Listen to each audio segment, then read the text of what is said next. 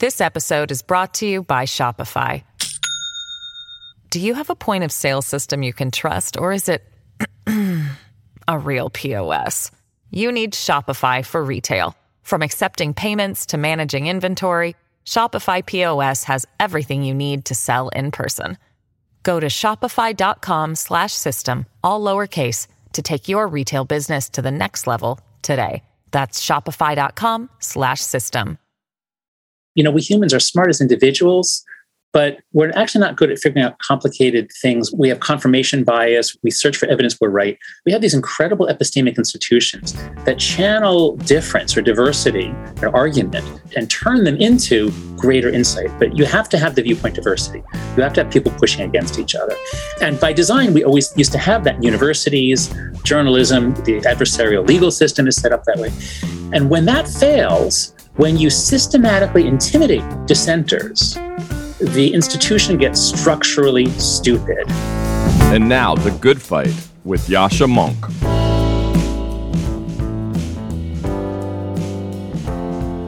I'm really excited about talking you through some of the main themes of my new book, of The Great Experiment Why Diverse Democracies Fall Apart and How They Can Endure. Now, on the podcast last week, when I was interviewed by Ravi Gupta, I introduced you to some of the main themes of the book. I introduced you to why I think that what we're doing at the moment is a historically new departure, trying to build deeply diverse democracies that actually treat all of their members as equals. And I also started to talk a little bit about the themes of chapter one, which I am summarizing for you today. On the podcast last week, I told the story of Henry Tajfel and the way in which he proved the minimal group paradigm, the way in which he showed that the instinct to form groups and go on to discriminate against those who don't belong to it goes really, really deep. I have a really diverse set of students at Johns Hopkins, really smart students who think of themselves as the most tolerant people in the way, and in some ways, perhaps they are. But when I ask them to debate about whether or not a hot dog is a sandwich, those who think that it is start to discriminate against those who think that it's not, and vice versa. This is one of the reasons why it's so hard to build diverse democracies. We will always have groups we will always have group rivalries.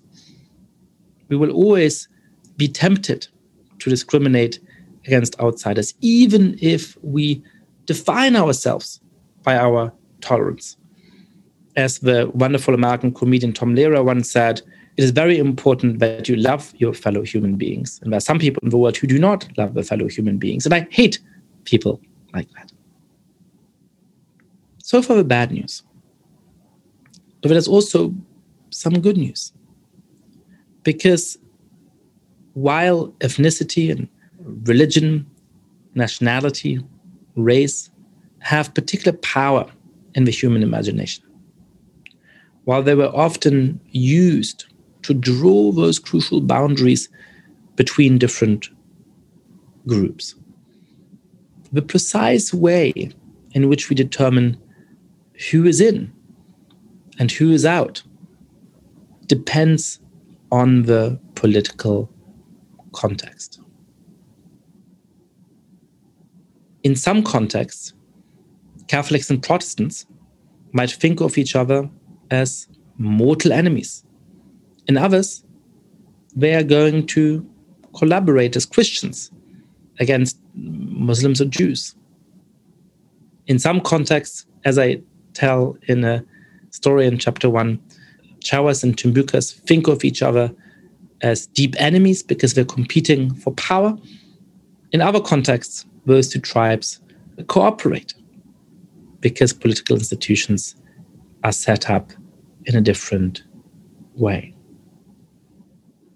And so, this to me is the lesson from chapter one of the book. It's the starting point for the reflection on how to make diverse democracies work in which I'm going to engage for the next nine weeks, covering the next nine chapters of a book.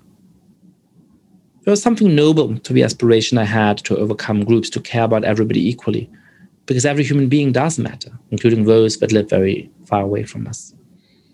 But we will always have groups. We will never, at mass, at scale, be able to resist the human instinct to form groups, to identify particularly with people who have some commonalities with us. What is subject to our agency, however, is where we draw the boundaries between those groups, whether our political institutions, whether our culture encourages us to discriminate in terrible ways against outsiders, or whether it can sustain real forms of cooperation. There are no primordial hatreds which are destined to define our lives forever. The big question, which I will hope to answer in the remainder of these little monologues, which I hope to have answered in the remainder of the book, is what kind of political and social institutions can help us to make those seemingly primordial hatreds less salient, less important, less destructive?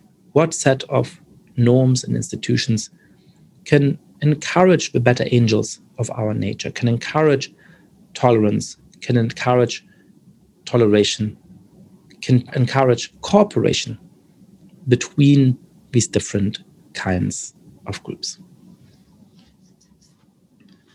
I look forward to sharing more parts of the book with you next week.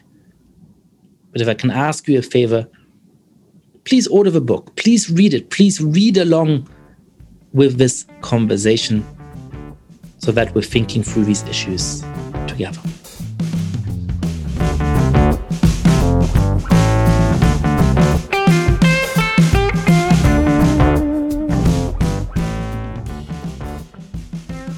My guest today needs little introduction. It is Jonathan Haidt.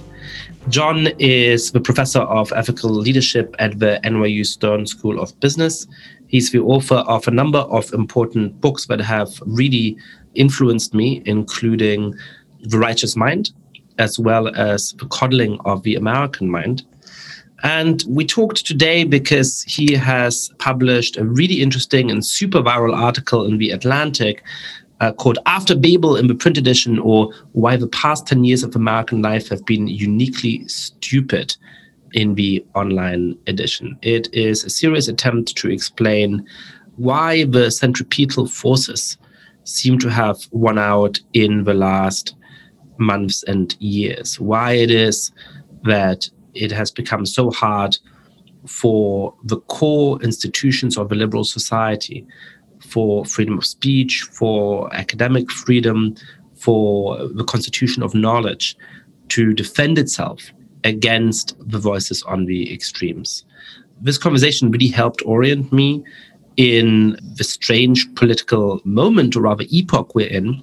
And it also made me a little bit more optimistic about what kind of individual changes and what kind of institutional changes we might be able to embrace to ensure that American life is going to be just a little less stupid over the course of the next 10 or 20 years. Jonathan Haidt, welcome back to the podcast. Thank you, Yascha. Pleasure to come on. Well, you know, it feels like you have a right strategy for writing, which is that you write, you know, two or three pieces a year, and each of them just makes an enormous contribution and an enormous splash. And you've just written an especially interesting and ironically viral piece about the way in which our digital institutions have made everything in American life uniquely stupid over the last 10 years and why you're not very optimistic about that changing. So tell us the basic premise of the piece. Why is everything uniquely stupid? Yeah. So the piece is the culmination of my eight year struggle to understand what the hell happened. I've been a professor since 1995. I love being a professor. I love universities. I loved it when I was an undergrad in 1981. And I just felt like this is the greatest job on earth to be paid to basically you know live this life i got a glimpse of it as a philosophy major of you know plato's academy sitting around under the olive groves talking about ideas And then all of a sudden, from out of nowhere in 2014, things got weird and they got aggressive and they got frightening. And this lovely game, this game that's been going on for thousands of years, in which one person serves something, the other person hits it back, and dialogue, persuasion. I mean, I think what you were reacting to was that we have this long tradition of persuasion, and suddenly, suddenly, in 2014, around there, intimidation came in. There was a new element, which was if you say something, people won't argue why you're wrong. They'll slam you as a bad person. And on the left, they'll usually call you a racist. On the right, they'll call you a traitor. But something changed on campus. And Greg Lukianoff was the first to really diagnose it. My friend Greg, who is the president of the Foundation for Individual Rights and Education. So he came to talk to me in 2014, and that became the Coddling the American Mind. That was my first attempt to figure out, like, what changed? Why are universities getting so weird and more intimidation now? And we thought maybe it was just on campus. That was original thesis that colleges were somehow teaching these ways of thinking. But then by 2017, it's clear, nope, uh, this is spreading more widely. As Gen Z began to graduate in 2018 and take jobs in journalism and go to law school and medical school. But it wasn't just that Gen Z was carrying these bad ideas out of college, it's that they were spontaneously germinating all over the place by 2018 and in Europe and Canada and Britain. So I wrote another essay in the Atlantic called The Dark Psychology of Social Networks, really trying to home in on what's going on with social media. But even that wasn't enough. So I'm supposed to be writing a book on capitalism and morality called Three Stories About Capitalism and the Moral Psychology of Economic Life. And the book was due in 2017, and I keep putting it off to write other things. And I had a sabbatical last year, and I was going to finally write the book. But I kept being obsessed with this question like, no, no, something is deeply wrong with the social universe. And I, I, and I had little glimpses of what it was. And after talking with Don Peck, with my editor at The Atlantic, and Jeff Goldberg, they both encouraged me, no, just don't write a bunch of little articles on this. Like try to put just write one big one. Okay, so that's the long windup. The core idea of the piece. We're now really very impatient to hear what the answer is. that's part of my strategy. Leave them wanting more. Goodbye. So the core idea of the piece, the thing that really got me excited, you know, of the 10,000 things written on social media, this one might be new, is the central idea is structural stupidity. And what that means is that to be smart, you know, we humans are smart as individuals, but we're actually not good at figuring out complicated things. We have confirmation bias. We search for evidence we're right. We have these amazing institutions. And this is Jonathan Rauch's whole argument in The Constitution of Knowledge. We have these incredible epistemic institutions that channel difference or diversity or argument and turn them into greater insight. But you have to have the viewpoint diversity. You have to have people pushing against each other. And by design, we always used to have that in universities, journalism, the adversarial legal system is set up that way. And when that fails, when you systematically intimidate dissenters, the institution gets structurally stupid. It cannot be smart. It cannot do smart things. And that's what happened beginning in 2014. And it spread into journalism, I'd say maybe more around 2018, 2019. And after George Floyd, the intensity on the left of shooting dissenters was really intense. Of course, when Trump came in in 2016, the Republican Party got much stupider in its own ways. So that's really the heart of it. This episode is brought to you by Shopify. Do you have a point of sale system you can trust, or is it a real POS? You need Shopify for retail. From accepting payments to managing inventory, Shopify POS has everything you need to sell in person. Go to shopify.com/system all lowercase to take your retail business to the next level today. That's shopify.com/system. So I get that there is the constitution of knowledge, as Jonathan Rauch describes it, all of these institutions which are meant to facilitate dissent, to make sure that you can criticize the government without going to jail, to make sure that you can publish an unpopular academic article without losing your job, to make sure that when you're writing a newspaper article for a quality paper, you're supposed to get comment from both sides and you're supposed to have various processes to check your biases. Why does that go out of a window? Because a lot of those institutions, at least formally, are still in place. We still have the First Amendment. We still have academic freedom. Uh, you know, there are still some journalistic standards at the New York Times which are supposed to encourage that kind of objectivity. And yet those things don't seem to work as they used to. So what's the difference? So I'd say Twitter is the difference, or Twitter generalized to the hyper-viralized social media environment. So a key part of the story here is that social media changed in very important ways in 2009 that made it much more viralized and much more effective at intimidation. So in its original incarnation, social media is not harmful. You know, in general, connecting people is good. When everybody can email everybody, everybody can call people on the phone, you can send a letter. I mean, the long history of human development is making it easier for people to talk and ideas spread, and that's good. But when social media platforms came out in 2003, 2004, you get MySpace and Friendster and Facebook. At first, it's just about performance, like, hey, look at me, look at my page. But then you get the news feeds. And the key thing is in 2009, Facebook adds the like button and Twitter copies it. Twitter adds the retweet button and Facebook copies it. And so, just with those two innovations in 2009, suddenly it's not just, hey, come to my page and look at what I've posted. It's constant stuff coming in, which I can retweet to everybody, or I can comment on, or I can quote tweet and slam and talk about how terrible this person is. And so it's as though the fabric of social media changed in that year. Now, the norms don't change right away. When Twitter first came out, it was generally a nice place, a lot of talk about trivial stuff, but it wasn't nasty. It's only as these new norms filter in, as people learn how to manipulate these platforms, as the news media kind of incorporates itself in with Twitter. So much of what's on Fox News is about something that happened on Twitter. Those changes take a few years. And so it's only around 2012, 2013 that it begins to get nasty. And in 2014 is when I think we have the phase change. That's when a lot of stuff gets nastier. It's also when the Russians really activate their network. Of course, the Russians have been trying to mess with our democracy for a long, long time, and they really activate their troll networks in 2014, especially. So, to return to your original question, don't we have these epistemic institutions? So, let's look at what happens when a university puts up a new policy. Throughout my entire time in the academy, if the president of the university or some committee puts in some new policy and there's an expert on the policy in the economics department, he's going to write something and say, Excuse me, but this is completely ridiculous. I mean, look, here's all this evidence. We academics, we know our areas and when they're relevant in university life, we'll chime in. That's what it always was like. But beginning in 2014 15, a kind of a fear came over us because if you do that, if you challenge anything, especially about diversity, gender, race, trans, Islam, there are a few really hot button topics, and they're basically all about identity topics, especially. If you do that, you're not going to face people saying you're wrong and here's why. You're going to face people saying you're a transphobe, you're a bigot, you're a racist. And then you don't know what'll happen. There could be an investigation, they can file charges.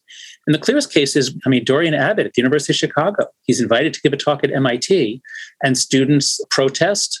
Why? Because he expressed his opinion in an article in Newsweek previously. He had criticized DEI practices in an article that he wrote separately in Newsweek, I don't know, weeks or months before.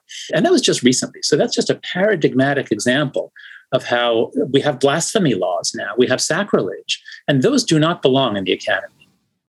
So, where do these blasphemy laws or where does this practice of sacrilege come from? Because one of the things you described in your article, citing the Hidden Tribe study, which I've talked about in this podcast before as well, of course, is that the set of people who shout traitor at everybody, the devoted conservatives, are, I believe, 6% of the population. The progressive activists who might claim that a dissenting opinion on some of those issues shows you to be a bigot or a racist are something like 8% of the population. And particularly in these institutions, perhaps that's starting to change now.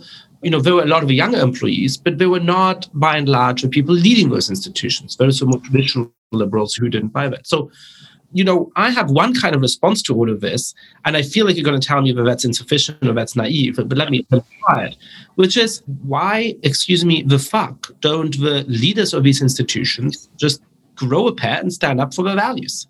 Why don't they say, you know what?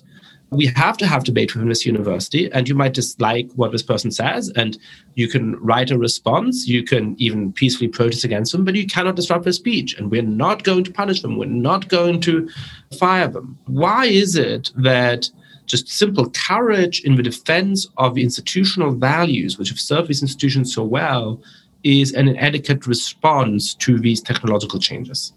That's the question we've all been asking since 2015 you know, when Peter Salovey, the protesters at Yale after the Christakis issue in Silliman Courtyard, when they marched to his house and they gave him a list of 50 demands or whatever it was, why didn't he say, you know, I'm very happy to talk to you. Let's talk about these? Why didn't he do that rather than trying to meet as many as he could and coming up and saying, hey, here's $50 million for diversity hiring?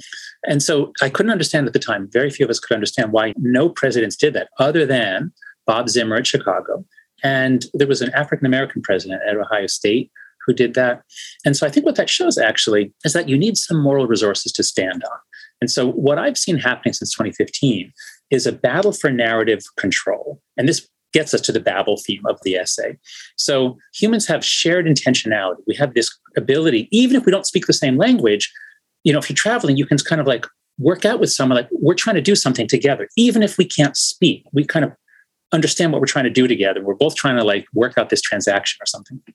So, as a teacher in a classroom, we all know what we're doing here. We're putting on a class. We all share the same script as to what this is. But what began to happen around 2015, and now I realize it's because of social media, is that it's very difficult to have everyone in the same story anymore. First of all, my students literally are on their devices even when they pledge not to. Some of them are still on their devices during class even if they're not, their thought is in other places. Some of them are running their businesses, some of them are doing their activism. Social media fragments everything. It fragments attention, it fragments the ability to co create a story together. And when any common story is lost, when you can't have a common story, what you have is chaos. What you have is Babel. You know, the Babel story is not about breaking humanity into two groups to fight each other. It's about fragmenting everything, dividing everybody into their own separate languages. And so, what I saw happening at Yale and elsewhere is the activists put on a new reading of what Yale is. It's no longer one of the most progressive Ivy League schools that is a bastion of scholarship and also progressive values. It is a white supremacist institution in which the only people who get ahead are those who are crushing marginalized people. Now, Peter Salovey could have stood up to that and said, no, Yale is not this horrible racist place, as you say. Rather, he said, you're right, you're right. And once he said that, once he validated this new narrative about what Yale is, well, that explains, I think, why Yale has continued to just shame itself over and over again. So many of the worst stories come out of Yale Law School recently. Because once you validate that Yale is a white supremacist institution, now it's very hard to say our focus is scholarship. Rather, the focus of the institution becomes fighting white supremacy and it becomes incoherent. But this suggests to me that one of the reasons for this is a real ideological weakness, and that perhaps an ideological strengthening might be part of a response. So let me give you a more sophisticated version of the sort of simple objection I put earlier, right? I'm struck by the extent to which, first of all, American elites don't seem to hold strong beliefs. And that is different in other countries. So I've spent a good bit of time in France recently. I think some of the beliefs that the intellectual class and the political class beholds complicated. I think the interpretation they give to what the values of a republic are and what they require in public life are in certain parts erroneous, or in certain parts I think they're overly rigid. But there is a real strong esprit de corps, and there's a conviction that this is the set of values which should structure common life, and that that is worth sacrificing for. That is worth, at some level, risking career consequences for, because it is actually a kind of civic religion that people strongly believe. When I look at American elites, I'm just struck. I've been living in this country now for about 15 years by the extent to which many of the people I know have simply flipped what they believe on certain important issues by 180 degrees and to which even more people seem to be willing to go along with whatever is being parroted yesterday just because what they actually care most about is getting ahead. Now, I think there's a second suspicion I have here, which is that for good reasons, liberal leaning American elites are very sensitive to the charge that they are self serving or that they are insufficiently inclusive of various groups because America's history, of course, is one that has excluded African Americans and Native Americans and other groups in really bad ways. And so when they see clearly liberal forces on campus or elsewhere demanding firings of people, demanding inquisitions, they make a kind of category mistake, which I call not too farism. They say, well, you know, these people are fighting on the side of the angels. They're really fighting for the right thing, and they're going a little bit too far. And, you know, but that'll work itself out.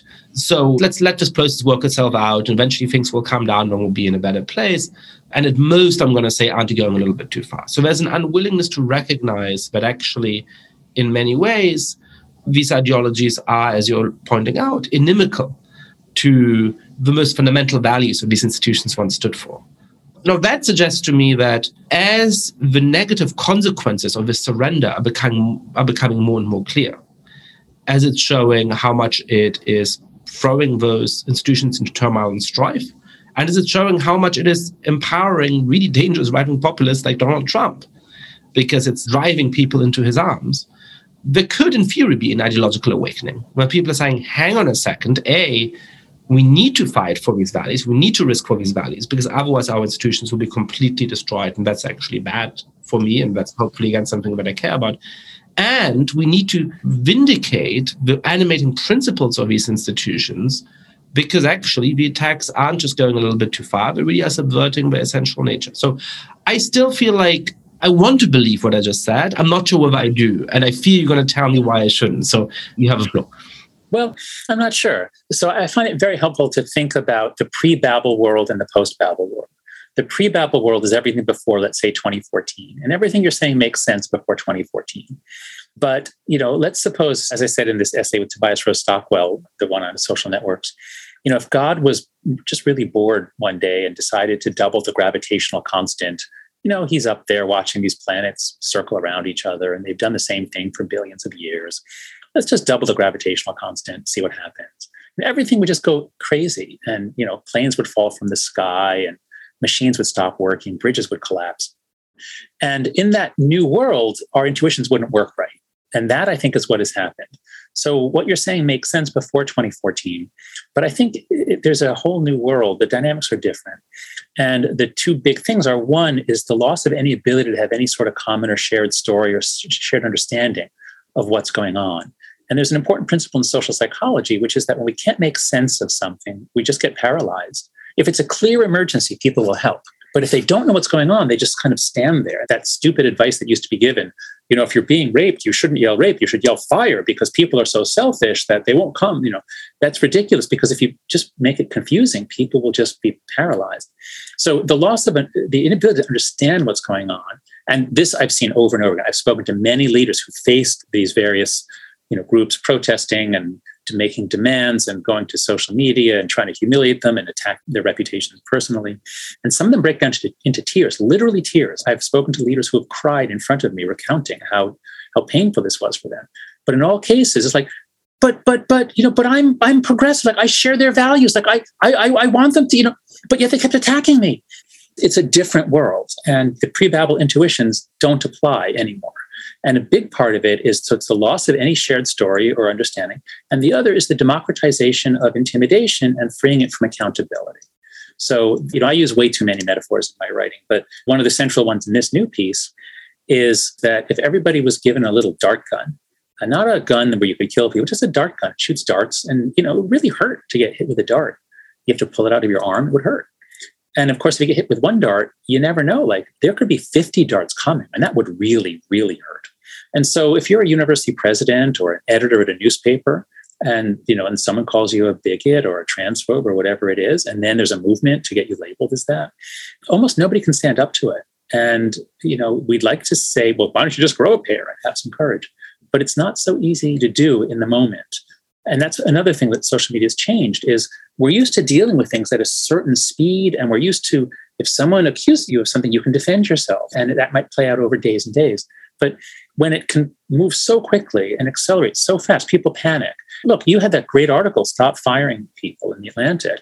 And what we see over and over again is as soon as there's a sign of trouble you know it's just very hard for people to stand up to it because we're all using our pre-babel intuitions so I'm not sure if I've agreed or disagreed with you, but yes, that's the central dynamic. What's going on with the people in the institutions? Yeah, so perhaps the question is if my advice feels a little bit naive in this new environment because it's drawing on this pre Babel institutions, how can we make that basic response, which would be the healthiest response, work in a post Babel environment? And I know you have some ideas for institutional changes, and perhaps it'll take those. But I guess I also wonder what extra institutional changes it will need, because my sense is that the basic mechanisms of virality, of the ability to share and so on, those aren't going to go away, right? And so, whatever small adjustments we might be able to make in the institutional infrastructure, the sense that anybody could throw a dart at any moment and then there might be 50 more darts coming, and that's going to be a disaster, that will never entirely go away. So we somehow have to make sure that those darts don't kill. We somehow have to make sure that when people start throwing darts, there's a protection mechanism, you have an armor. And that I think has to somehow consist in the realm of collective behavior. Now, perhaps all of this is just not doable, but what would it look like to effect that change? So, there are certainly some structural changes needed to social media, but yes, I agree with you. It's not going away. We can tinker at the edges, and there are a few things we can do, I think, that be substantial. Maybe we'll talk about those later. Well, actually, why don't we start with that? So, what do you think are the structural changes that that'll help? Because that would get us into a better environment. Then we can think about, you know, how much of this can we, you know, two social scientists walk into a bar. What do we discuss? How much of the change we need is structure, and how much is agency, right? Yeah, that's not good. Good, good. So, the structural changes are what can we do to make social media less of a powerful tool for intimidation. So there's some little things like, for example, you know, Twitter actually is, I think, kind of trying. It's been really not well run forever, but now they're doing a few things. Like one is the ability to downvote comments because that's where a lot of the nastiness is is in the comments. And so if you can block them or you can downvote them. So things like that i think will help. The biggest single thing that i'm arguing for is that i think systemically important platforms namely large platforms we should think of it the way that banks have know your customer laws. Banks are systemically important. And so they can't just take bags of money. They can't do money laundering. They have to know who their customers are. And i'm surprised so far people have not objected. I expected my libertarian friends to freak out when I said this, but you know, I'm not saying you have to use your real name. You can still publish anonymously. You can tweet anonymously. But to get a Twitter account, to get access to the hyperviralization of a company that has this incredible benefit of Section 230 protection, in order to t- get advantage of that, you have to just get authenticated. That is, you have to demonstrate that you're a real human being, not a bot, and that you are in a particular country and that you are old enough to use the platform. And that's a whole nother thing that probably is off topic for us is what this is doing to kids. But if you just did that, and companies are coming up with all kinds of ways to verify identity and age. And it's not that Facebook is going to get your driver's license, it's that they would kick you over to a third party or a nonprofit that would do the verification. So that would be huge. You know, of course, a lot of people are nasty under their real name, but you know, an awful lot are more trollish because they're totally anonymous. They can make death threats and rape threats. They can say horrible racist things. And the worst that happens is Twitter kicks them off and then they just open 10 more accounts. So that has to stop. So that's a big structural change that would help. And there are a few others. There are all kinds of things that would make, as Frances Haugen said, a lot of the changes that we need to make are really the architecture. It's not about content moderation. Everybody thinks that, oh, you know, you want to regulate? Well, that means you want a regulator who's going to decide, oh, yes, this can get said and this can't. No, no, no. Content moderation can only get a little bit anyway, and it's always controversial. I don't even think or talk about content moderation. I'm thinking only about changes to the architecture, the amplification aspects. So there are systemic things that would make a big difference. But your question is about what can people do? What can leaders do? What can people do within institutions? Well, perhaps let's stick with the structural point first and then go back to what can leaders do and what can we all do. So, on those structural changes, one of the ones you just mentioned, I find perfectly sensible. I guess I worry that it's not going to have that big an, an impact. Uh, you know, I believe in freedom of speech. I don't believe in freedom of speech for bots, and I don't believe in freedom of speech for authoritarian governments to undermine our public discourse, right? So when there's a question of should the Russian state be able to run a bot army to attack people, I have no problem saying no. You can find ways to counteract those bots and so on. But as you're saying in your own article as well, it's actually a small number of people with pretty dark personality traits who are just able to radicalize discourse online and to go and smear all of the more moderate people and sling those arrows at them. And so there, you know, those are real human beings. They're citizens of the countries in which they engage in public discourse by and large. They're often perfectly willing to display their real names. Many of them have a picture and the name out there on Twitter, and there's absolutely no reason to assume that they're false. In fact, many of them have a little blue check, so there's been some kind of verification mechanism. So that change, I worry, is going to improve things at the margin, but it's not going to deal with the real underlying mechanism. Well, first, it's not just at the margin. I think the change I'm talking about have a very big effect. You're right that there are, would still be a lot of people, maybe even a majority, who are currently using their real name. Although, you know, this research by Chris Bail at Duke, even though most people don't become assholes as soon as they get on, a small number do, and those assholes do an extraordinary amount of damage. So a pre-Babel intuition is, oh well, you know, the trolls are only a few percent of people. But the post-Babel thinking is it's all about dynamics. And so if you can knock out the worst 2%, That makes it so much better because those 2% have the equivalent impact of 100 other people. So it would not be a marginal change, it would be a big change. But how do you knock out those 2%? Because it seems to me that the worst 2% that I perceive on Twitter have real names. And, you know, perhaps there's the worst 2% of in terms of people just like spewing absolutely vile threats and murder threats and so on. But those aren't dominating discourse on Twitter, right? That makes it a toxic place to be and deeply unpleasant. But the vilest people are the ones who have names and have platforms and are one level above that, and then will just completely smear as pedophile on the right or rapist on the left, anybody who disagrees. Exactly. And so those are not going to be knocked out by a verification method. That's right. All right. So here's another idea, which I've bandied about in Silicon Valley, and it's not in my article, it's not fully baked, but something along these lines. What I'm after is a systemic change so that people are rewarded for nuance and they're punished or they sort of lose social credit for complete lack of nuance. So the idea that I'd love people to know more about this and to develop be something like this. Suppose that every person, you can even have AI do this, you get rated for two things nuance and hostility. Nuance means cognitive complexity, or let's call it that cognitive complexity. That is the ability to have two conflicting ideas in the same tweet. You know you couldn't do it when it was 120 characters but 240 characters you actually can sometimes have some cognitive complexity. Other people you can see they have zero cognitive complexity in their tweets. And then the other thing is hostility. And so if you use a lot of curse words ai could figure out what's really hostile. So suppose you have a zero to five rating for every person on their feeds now, in our public square, we have some incredibly nasty people who are bots, and we have some incredibly nasty people who are people, as you're saying. And then we're talking about the second ones. Of course, I could always just block them, but that's not a solution. If I block 20 people, that doesn't really put any pressure on them. But what if I could set it so that in the public square, I only want to hear from people and I only want people to see me if they are not zero on cognitive complexity and they are below three on aggression. I don't, you know, if someone's a five on aggression, I don't want them in my feed and I don't want them to even be able to see me. And if we all had that where you could set it, and that way you can say what you want. This is not censoring. You can say what you want. But you know what? This public square is so important to public discourse. Why should we all have to drink your urine? Why should we all have to drink your bile? I don't want your bile. Rather, I don't want bile, period. So this is viewpoint neutral. This is politically neutral, ideologically neutral. It's not censorship. But most of us could then actually express ourselves on Twitter without knowing that we'll be insulted horribly. And most importantly, this would put pressure on people to not be assholes. Because if you're an asshole, more people block you. Most people stick, for example, with the default setting, which says accounts that just mostly attack and mostly spew bile I don't want to see then if you become one of those accounts, suddenly most users don't see you and you become less relevant. Exactly. So that change right there, that change would have enormous impact on people's behavior, on the quality of what we read. And there perhaps we're starting to get to where structural change and individual behavior change interact.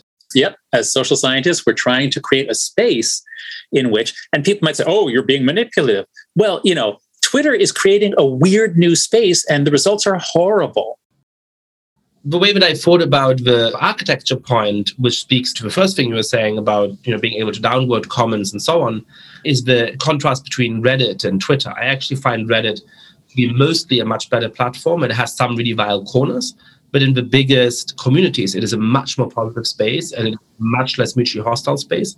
And the reason is that it surfaces the opposite comment. So there you see first the comment that has the biggest delta between upvotes and downvotes. So what people flock towards is a consensual answer that people found to be meaningful and interesting. Otherwise, nobody's going to upvote it. So it sort of has a cognitive complexity element that is rewarded. And it's one that doesn't completely divide people. Whereas on Twitter, which tweet are you going to see first? The one that has a thousand likes and a thousand "you asshole, this is terrible" comments, right? But then I guess the question is, you know, unless we want to force that as a mechanism legislatively, which I think would be uh, complicated in terms of First Amendment.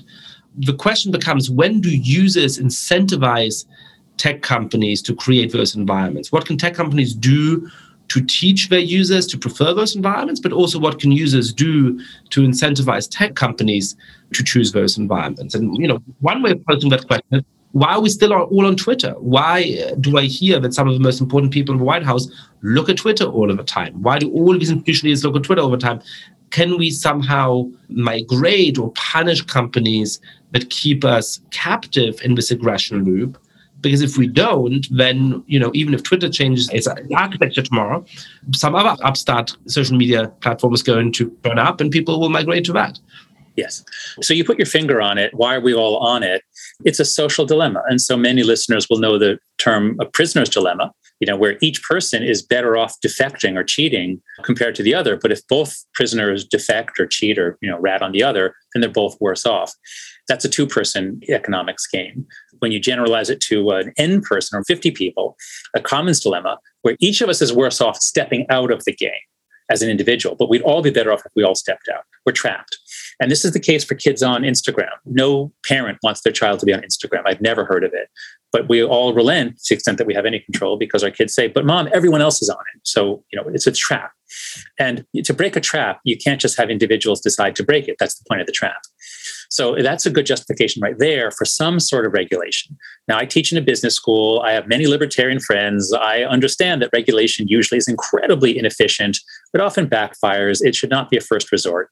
But here is where I think you went too quickly over, like, oh, well, we couldn't do this because of the First Amendment.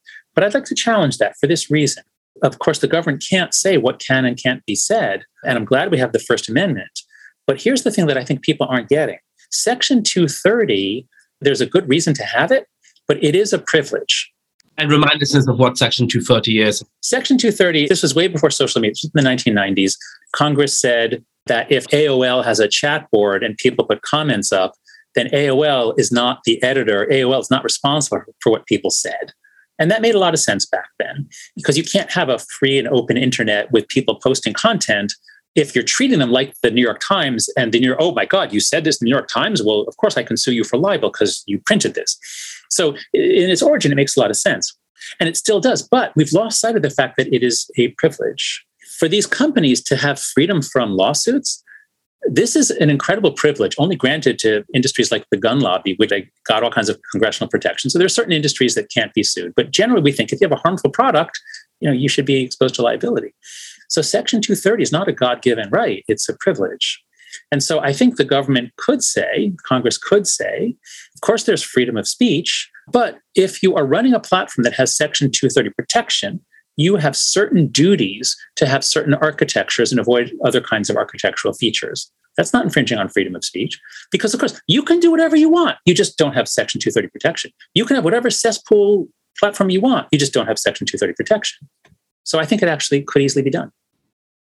And what would that look like, right? How do we formulate the nature of these architectural features in a piece of legislation? Now, I realize this is a somewhat technical question, but I think it's an important one to draw down on to think about.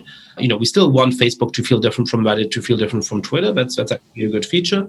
We don't want to go obviously towards content moderation or things that, at least from the legislator, right? We don't want the state to tell social media companies that will only enjoy Section 230 protection if they discriminate between viewpoints in a certain kind of way. So, how do we sort of formulate the nature of these architectural requirements in a coherent way? Yeah. Well, I'll give you three that I think are not controversial. So, what if the law said, in order to have Section 230 protection, you have to have these three features? One, you authenticate your users. So, again, people can post with a fake name but you actually have to have some clue who they are so that you're not just letting on millions of Russian bots and agents. That's one.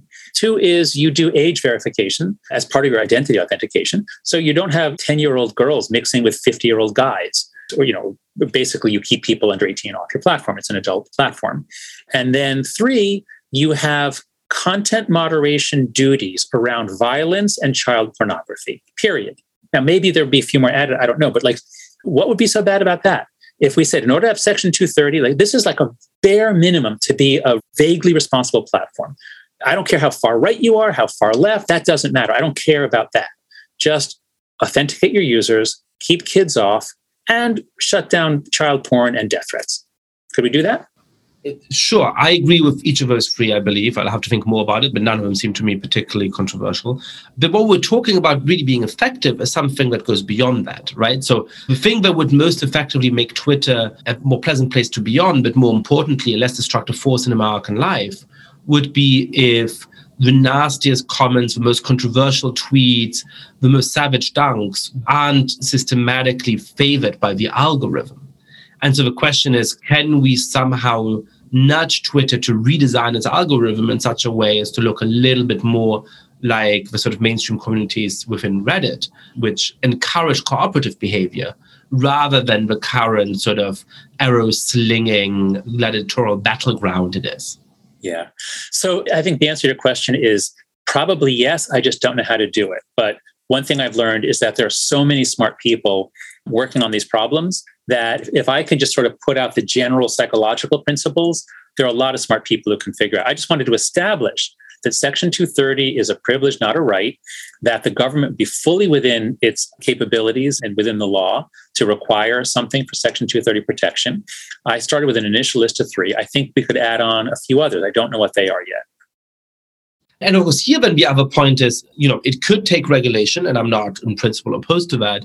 But this could also just simply be something that the leaders of some of the social media platforms do voluntarily. And they're more likely to do it voluntarily if the users, in fact, are switching off because of the nastiness of the platform. So I guess here's the question where I do wonder about whether agency and cultural change might play a larger role than we've allowed in the argument so far.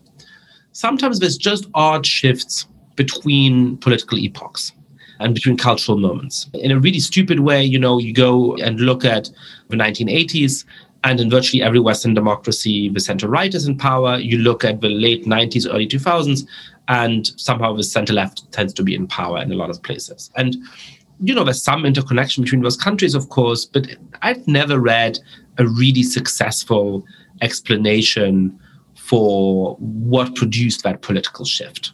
I think it's not fully explained, but we see that there often are those kinds of shifts. A recent viral article talked about a vibe shift Oh, but that was just like in Brooklyn. That was so navel gazy. I hated that article. Oh no, of course, completely. But the idea of a vibe shift, I didn't find the article to be particularly interesting or convincing, but the term I think was useful. No, we've had a huge vibe shift in the last years for deep structural reasons that you've outlined. I think there are deep drivers of it. But one of them is that, you know, there's social credit to be gained from flinging arrows. And I wonder whether there's not going to be a cultural transformation where suddenly people think, you know, we're fed up with all of this polarization. We're fed up with all of this hatred. And you know, if you're just a shit stirrer, right? If you're just somebody who's like always shouting that this person is bad and that person is bad, we actually start to look down on you, right? There comes to be a real social penalty. And I feel like, you know, among the very youngest generation of people who've really grown up with these witch hunts as a constant feature of the social environment, right? And I'm not talking here about debates over celebrities. I'm talking about every classroom in every K 12 school in the country having gone through these mini moral panics about something that somebody supposedly said or posted somewhere, right? These students, I think, do find that deeply terrible. And you can start to see in some polls a kind of mini generational shift where actually the people who are most supportive of aspects of quote unquote certain forms of cancel culture are just a little bit older and the very, very youngest cohorts, they actually tend to be a little bit more supportive of free speech and a little bit more hostile to those elements of cancellation and so on. And so, you know, could there be just a saturation point where people say, I'm sick of this. I'm sick of the 2% of people who are actually pushing this on the platforms. And then that vibe shift might in turn incentivize the social media platforms to change their designs and you get into a virtuous cycle. Okay. Yeah, that is a possible outcome. And I remember Matt Ridley telling me that because he wasn't like the oldest baby boomers, he was, I guess, born in the early 50s or something. And I remember him telling me that in the 60s, you know, when all of a sudden everybody went hippie, you know, you see this in high school yearbooks like 1965, short hair, 1968, boom, everything is like crazy hair. He said that, you know, a few years after that, people his age, you know, we're like seven years behind the oldest or something. People his age thought like this was silly and they kind of moved past it. And the main hippie phase kind of faded. So something like that is possible. My first thought is that what you're doing here is looking at what the average person thinks. And if the average 13 year old is different from what the average 16 year old thinks, maybe there'll be a change. That could happen. But I think that in the post Babel world, the average isn't that important. We don't know what the average is And look, the average person hates all of this stuff. So this isn't about the average, this is about the dynamics. And what I've found when I speak about these issues is right, most people are very reasonable. Most people are sick and tired of this. Most people hate this stuff. I've spoken at many high schools and colleges about the coddling of the American mind. Now, I talk about the problems of Gen Z, and I always ask afterwards, okay, I've said some critical things about your generation. Do you think I got this largely right or wrong? And, you know, it's either 100% say that I got it right, or if there are those who think I got it wrong, the conformity pressures are such that they won't speak up. I don't know. But basically, what I find is that Gen Z, they know they've got problems. They know that this stuff is damaging them. They know they've got terrible anxiety depression problems. So I think the way to think about this is not, oh, can we hope that the next generation rejects this? It's rather, can we empower the middle 80% everywhere, like kids, young adults? Can we get a democratic system in which the middle 80% actually has like 50% of the voice. Like that would be incredible. Before social media, I presume it's always been the case that the most politically active are the people on the extremes. And so we have a kind of a U shaped function where participation is lower in the middle and higher at the ends. You're going to always have something like that. You're never going to have a flat line where each point on the line, everyone participates equally. And when social media becomes hyper viralized in 2009, I believe what happened is the far left 8%, the far right 8% from the Hidden Tribe study, the far left and far right, they go zooming up, and so do trolls, and so do Russian agents and other foreign agents. And look, the CIA might be using it too, for all we know. So, four groups become hyper empowered by the hyper viralized social media and the remaining 8% of the population loses voice. That's what happened to us after 2009 to 2012. And so I think the hope for reform is not, oh, well, maybe the youngest kids are going to save us in 10 or 20 years. I think it's, you know what? We're all so sick of this. We're all so exhausted. We all hate this by all of, I mean, the middle 80%.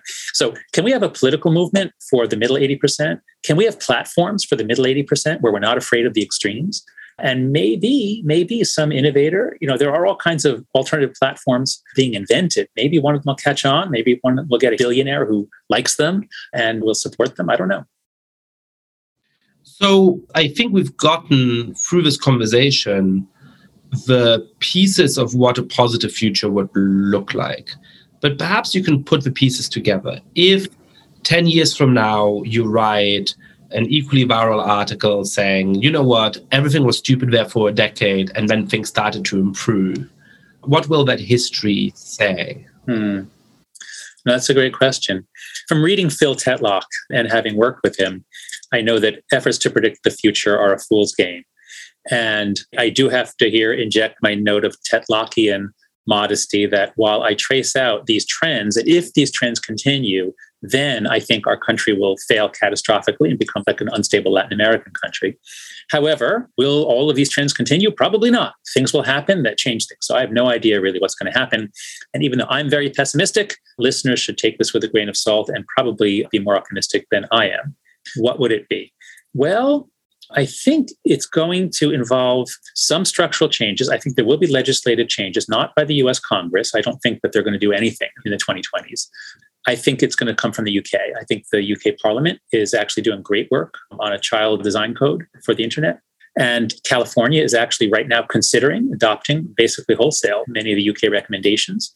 Australia is trying to do things. So I think some states and other countries actually are going to succeed in passing some regulations. They're not as beholden to Silicon Valley, other than the state of California. And interestingly, I just spoke with Beeban Kidron, who's a member of the House of Lords, who's leading these reforms in Parliament. She said, once they got things passed in Parliament for the UK, the platforms are now committing to do it globally because it's just too difficult for them to have one Twitter for the UK and a different Twitter for France. So I do think there is hope for legislation outside the US. I think the US is totally messed up and deadlocked but other countries actually can make some progress here. I think that we have to harden our political institutions. I think that there are reform movements that might work. You know, and this is the sort of the great Tocquevillian tradition of Americans uh, coming together to create civic organizations to push for change. Alaska, they implemented Final Four voting an open primary. That's incredibly important. Open primaries means that Congress people don't have to just fear the people who vote in the primary because the primary is open and people from the other party get to vote as well. So I think there will be some political reforms. I'm hopeful that you know, many states will copy Alaska and change their primary system. I think there's an emerging sense you know, like the story about the frog in the water. I don't think it's true that frogs will just sit there, but if we think of that metaphor, you know, the water's been boiling in America since the 90s. The polarization has been rising since the late 90s. And then it got worse in the 2010s. And then with Trump, he was just such a bombshell or a stink bomb or whatever you want to call it in our politics. We couldn't think straight. And then COVID, and then George Floyd's killing and the protests. So, so much has happened where we couldn't get oriented. We couldn't really have any thoughtful conversations. And I'm hopeful that those things are now past so that we have a period when we can be more reflective. And I think the middle 80% are coming out of the bunker. And I've never written an article like this where nobody's attacking it. Like nobody is calling me names. Nobody has even said that I'm wrong. People say that, of course, it wasn't so rosy, you know, before social media. Yes, that's true. And I said that in the article. But I'm getting hundreds of people writing to me, just members of the public saying, thank you. Thank you for saying this. And the overall feeling is just exhaustion. So I do think that it's going to require a mass citizens movement of the 80% to say, we've had it. You know, we don't want to yell and scream and kill people. We want to have a country where we can cooperate despite our differences and work together with people of different races and gender identities and religions and compromise to live together. So it's going to take changes in which the middle 80% find their voice and use it. So I've made a strategic mistake because I asked you for the uplifting, optimistic vision before I asked you for the pessimistic vision. No, no. Well, maybe in post production you can edit it and move things around. No, no. Our listeners can handle it. Because one of the key insights from Tetlock is that you never want to have a point estimate. You want to think in terms of a range of outcomes and various probabilities.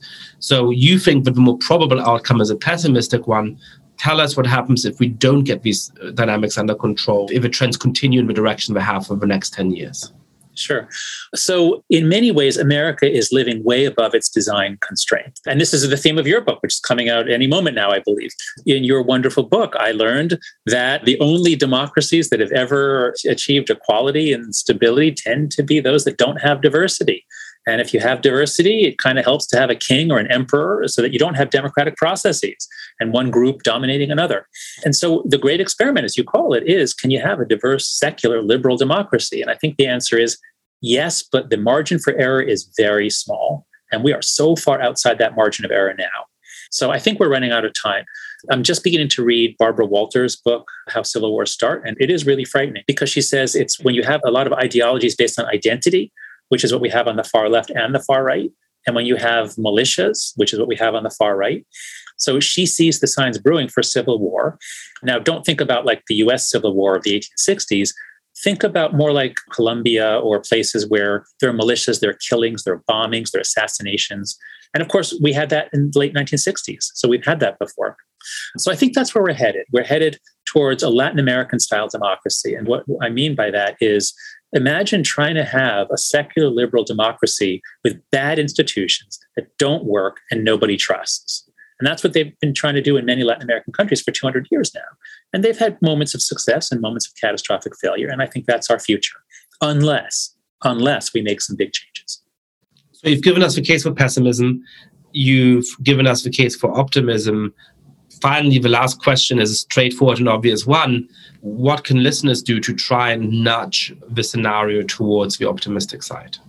Sure. So even though you and I have focused mostly on structural sorts of reforms, and we're both social scientists, we think that way. But the thing I wish I had said in the essay, and I only hinted at it, I really should have ended with so much more of this, is that we do all have agency in our own lives. And this system keeps going because we feed into it we post stuff, we provide the content that the companies need. And so there's a lot we can do. The first is cut our social media usage, especially our posting, by 50 to 100%. Be very careful what you post. You know, post things to praise people and publicize good work. But opining, like Twitter is just the worst possible place to opine, to offer your opinions. So cut back. If you're outraged about something, don't feel you're helping the world by expressing your outrage on Twitter or other platforms. It doesn't make the world better. So cut back.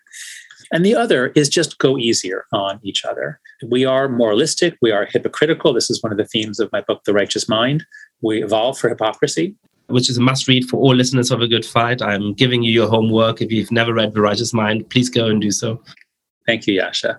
If you read that book, or if you study moral psychology, if you understand why people do things, and that we don't really know why we're doing things often, we would end up going easier on each other. So, my first book was The Happiness Hypothesis Finding Modern Truth in Ancient Wisdom. And I have a whole document of quotes from Marcus Aurelius and Epictetus telling us how to use social media because they understood social life.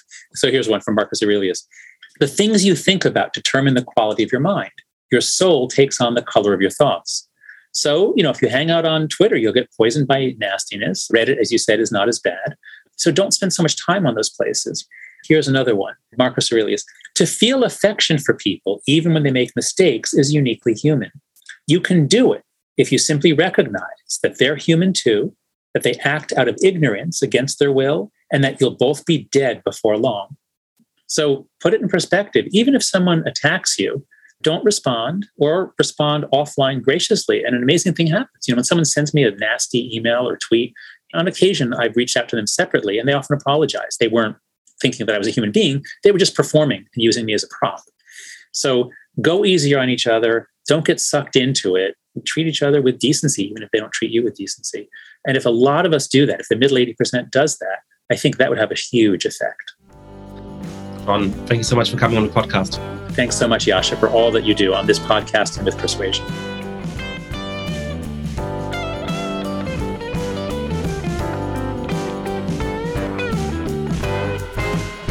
Thank you so much for listening to The Good Fight. Lots of listeners have been spreading the word about this show.